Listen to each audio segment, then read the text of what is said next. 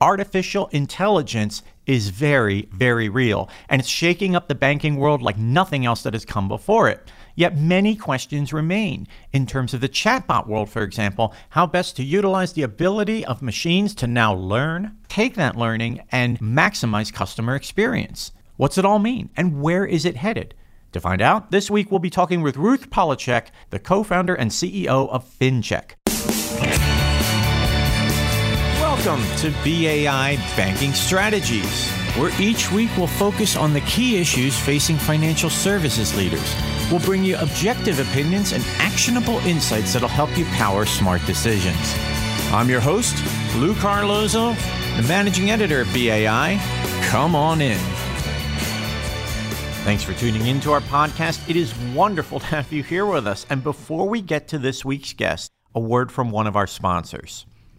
Looking to grow your business? Harland Clarke has served financial institutions for 140 years.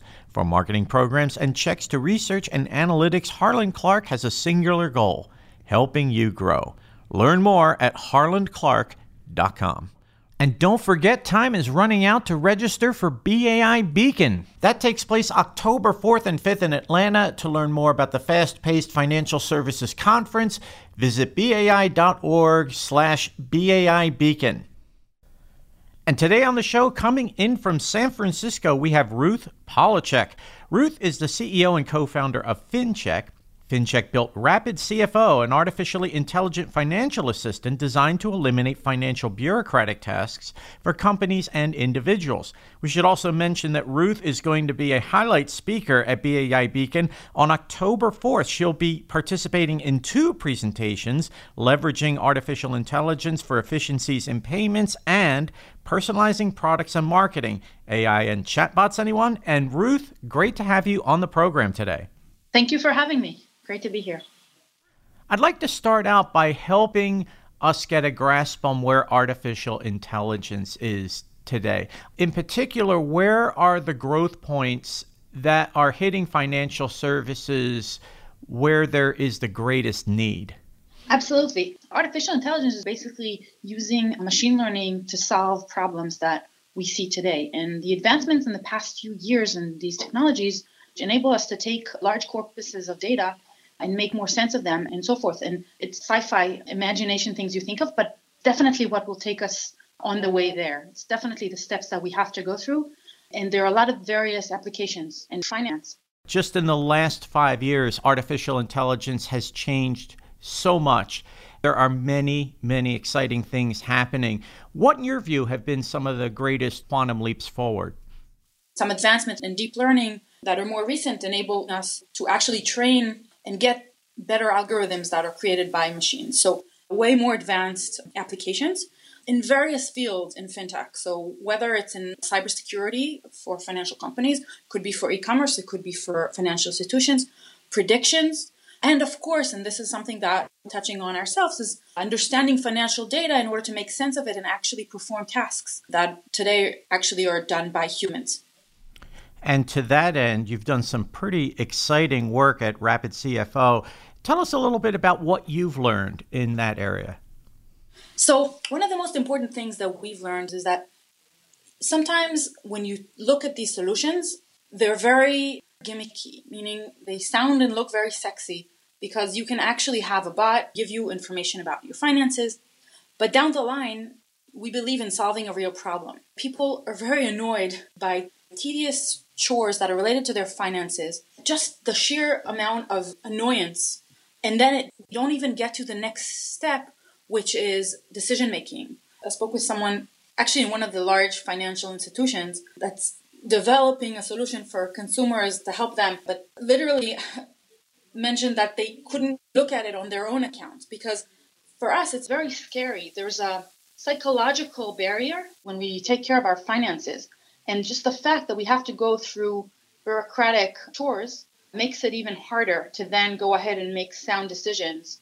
And that's where we believe we have our strength and value. So some of these things that we're doing can actually be replaced by AI, both the categorization and identifying what is related to what, and also understanding financial documents and making sense of them. So you can actually make sense of data today that in the past was not necessarily that straightforward. And also today you have ability to access data which then in turn trains the models and makes it even easier for the machine to improve its performance. It sounds like on the one end of the spectrum, we have bots that sing and dance and do nice little human tricks or mm-hmm. quasi human tricks. And then on the other end of the spectrum, we have these bots that are very useful in the decision making process and actually take away some labor and even a layer of fear. Absolutely. We feel like that's where the value lies in helping users and companies advance themselves. At the end of the day, AI, even though it's very sexy when you look at bots and so forth, AI is actually machine learning. So when you're training models that start building the algorithms on their own and becoming better and better at it, they can get to way better algorithms than the best humans can get to. So that's where the value lies and where you provide it to users and the companies. When we look at AI, there is this arbitrary division that we hear about a lot where fintechs and financial institutions are competing against each other and clawing at each other.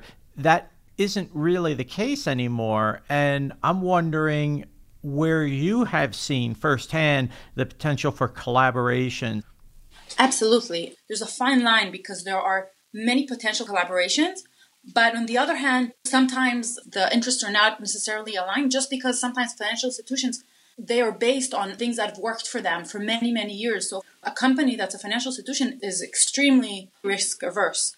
Whereas a startup can close tomorrow and therefore is willing to do more things and move faster. And therefore, when they work together, there's an incredible growth opportunities for both sides. But it really has to be a case to case basis because some companies, some fintech companies, are better off now working with financial institutions, and some financial institutions are better off now working with some fintech. So it's really applications and even like when you look at security, it's very laser focused. And whereas fintech, I mean, there's capital markets, there's payments. You have to understand sometimes when we say, for instance, machine learning, we're talking about the underlying technology.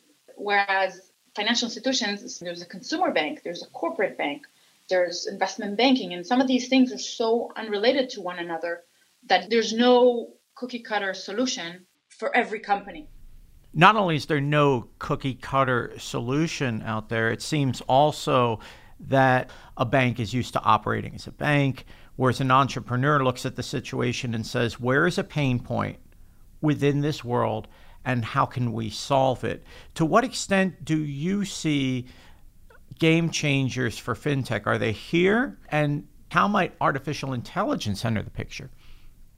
I really appreciate this question. I think some people err and think that because there's so much hype right now on fintech, that we're far along into the advancements here.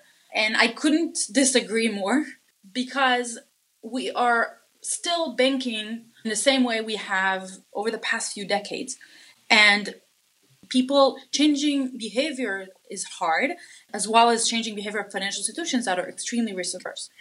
So that's part of the reason that I'm extremely bullish on fintech companies. I think they will be definitely the ones to make the substantial changes in the future, which is, by the way, part of the reason that I've decided to join them. But we haven't seen yet a game changer. That's what I believe. I mean, there are large companies, and maybe possibly we could look at PayPal as one of those, but even other companies such as Venmo or Lending Club, and even Square, I mean, they're making a large dent, but still it's very, very small compared to the magnitude of the financial markets and financial industry we haven't even scratched the surface of what will happen. And if you look at solutions such as Facebook, which has over 2 billion users, that will take over. And I believe there are two possible game changers. One is blockchain, which is out of this scope, but I honestly truly believe cryptocurrencies will change the way we deal with our finances. And the second one is AI, which today people are literally afraid, I mentioned this at the beginning, to deal with their finances because of the knowledge barrier. Knowledge is everything, and finances are personal. 10 years ago, when I first joined Facebook, I was like, no way, my picture online and so forth. And today they don't think twice about it. It's not as if they're going to share their financial data, but they will be able to share it with an AI. And then the second part is once their finances are taken care of, so to speak, and ask the AI what is their best way of moving forward and what are things that they should be doing and so forth. And then they are ready for decision making and not back in, whoa, whoa, I don't know, what should I do? Some people who are concerned about their retirement because they focus their lives on their career, but still all the finances are there and have to happen and you have to do a good job in them. So all these operational finances, once they are taken care of using AI, will move anyone, everyone, the economy and people's financial health and happiness. Happiness really is one of those soft areas for financial institutions. Yet to step back as a customer, and at the end of the day, right, we're all customers, it couldn't be more critical. Assuming that many fintechs are getting at that happiness issue, making customers satisfied, what would you tell them in terms of how to proceed, what to go after, what kind of breakthroughs to make? Just this past week, two different financial institutions have asked us how can we improve the lives of our customers. The same goes for fintech entrepreneurs. They are focusing on that. What I would recommend for fintech entrepreneurs is finding a real problem that is extremely painful but because they're so complicated, like what we're doing with expense management, they feel like, oh no, they don't want to deal with it. So the more complicated it is, the better off you are. And working with financial institutions takes way longer than you would expect. Just the pace that they're moving and the way decision making is done. If you're building your business in a way that you have to have financial institutions involved, that's not necessarily sustainable. And I truly believe that the game changer will come from fintech entrepreneurs. So finding a problem, a real problem, of course, if you understand it yourself, it's better, but something that could really help improve lives of people and do it directly, I think it's invaluable. Fantastic. Speaking of invaluable, what great insights you've shared with us today. It's a real privilege. Ruth, thank you so much for making time to be with us today. Thank you so much for having me. I really appreciate it.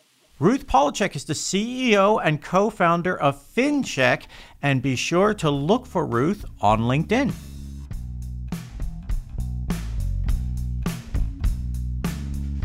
And here are three key takeaways from today's podcast. Number one, Real value lies in helping users and consumers advance themselves. Keep in mind that consumers have a multi layered psychological barrier when it comes to finances. First, they don't like addressing the topic in general. Second, bureaucratic chores tend to make them apprehensive. A great goal for fintechs is to take away those bureaucratic chores and remove that fear barrier. Save the sexy bots for later. Number two, matching up the right fintech and the right financial institution can be challenging. Financial institutions tend to be extremely risk averse, and fintechs may stress speed over all else. Look for the place where synergy and speed make the most sense. And number three, the game changer in the fintech world is still to come. Companies such as PayPal, Venmo, and Square have just scratched the surface, and companies with huge user bases, think of Facebook with its 2 billion users, have just started to consider their fintech options. Pay attention to new platforms such as blockchain as they reach critical mass. The future is exciting and it's almost here. And now a word from one of our sponsors. Do you strive to continuously deliver exceptional customer experiences yet struggle with accelerating technology demands?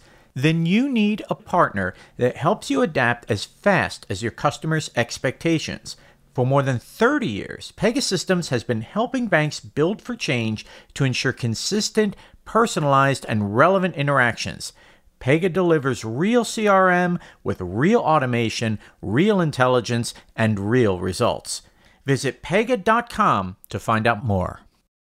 Now, there is another side to artificial intelligence in finance the earning potential. Leave it to a billionaire to predict that AI will produce the world's first trillionaire. Mark Cuban, the Shark Tank star and Dallas Mavericks owner, who's worth a mere 3.3 billion, made the trillionaire prediction at March's South by Southwest conference, which has gained a reputation as much for cutting-edge tech discussion as for bands, beers, and barbecue. Here's what Cuban said, quote, I am telling you, the world's first trillionaires are going to come from somebody who masters AI and all its derivatives and applies them in ways we never thought of. Yet that doesn't necessarily make Cuban an unabashed fan. A few months later at New York's OZY Fest, he confessed that he's a bit afraid of AI, that it scares him. But another billionaire, Facebook CEO Mark Zuckerberg, believes AI will change people's lives for the better and that critics are drumming up doomsday scenarios, as he calls them. So, which do you believe? For his own part, Cuban sums up his thoughts this way Machines are starting to think, and you either make them think for you or they will take your place and do the thinking for you.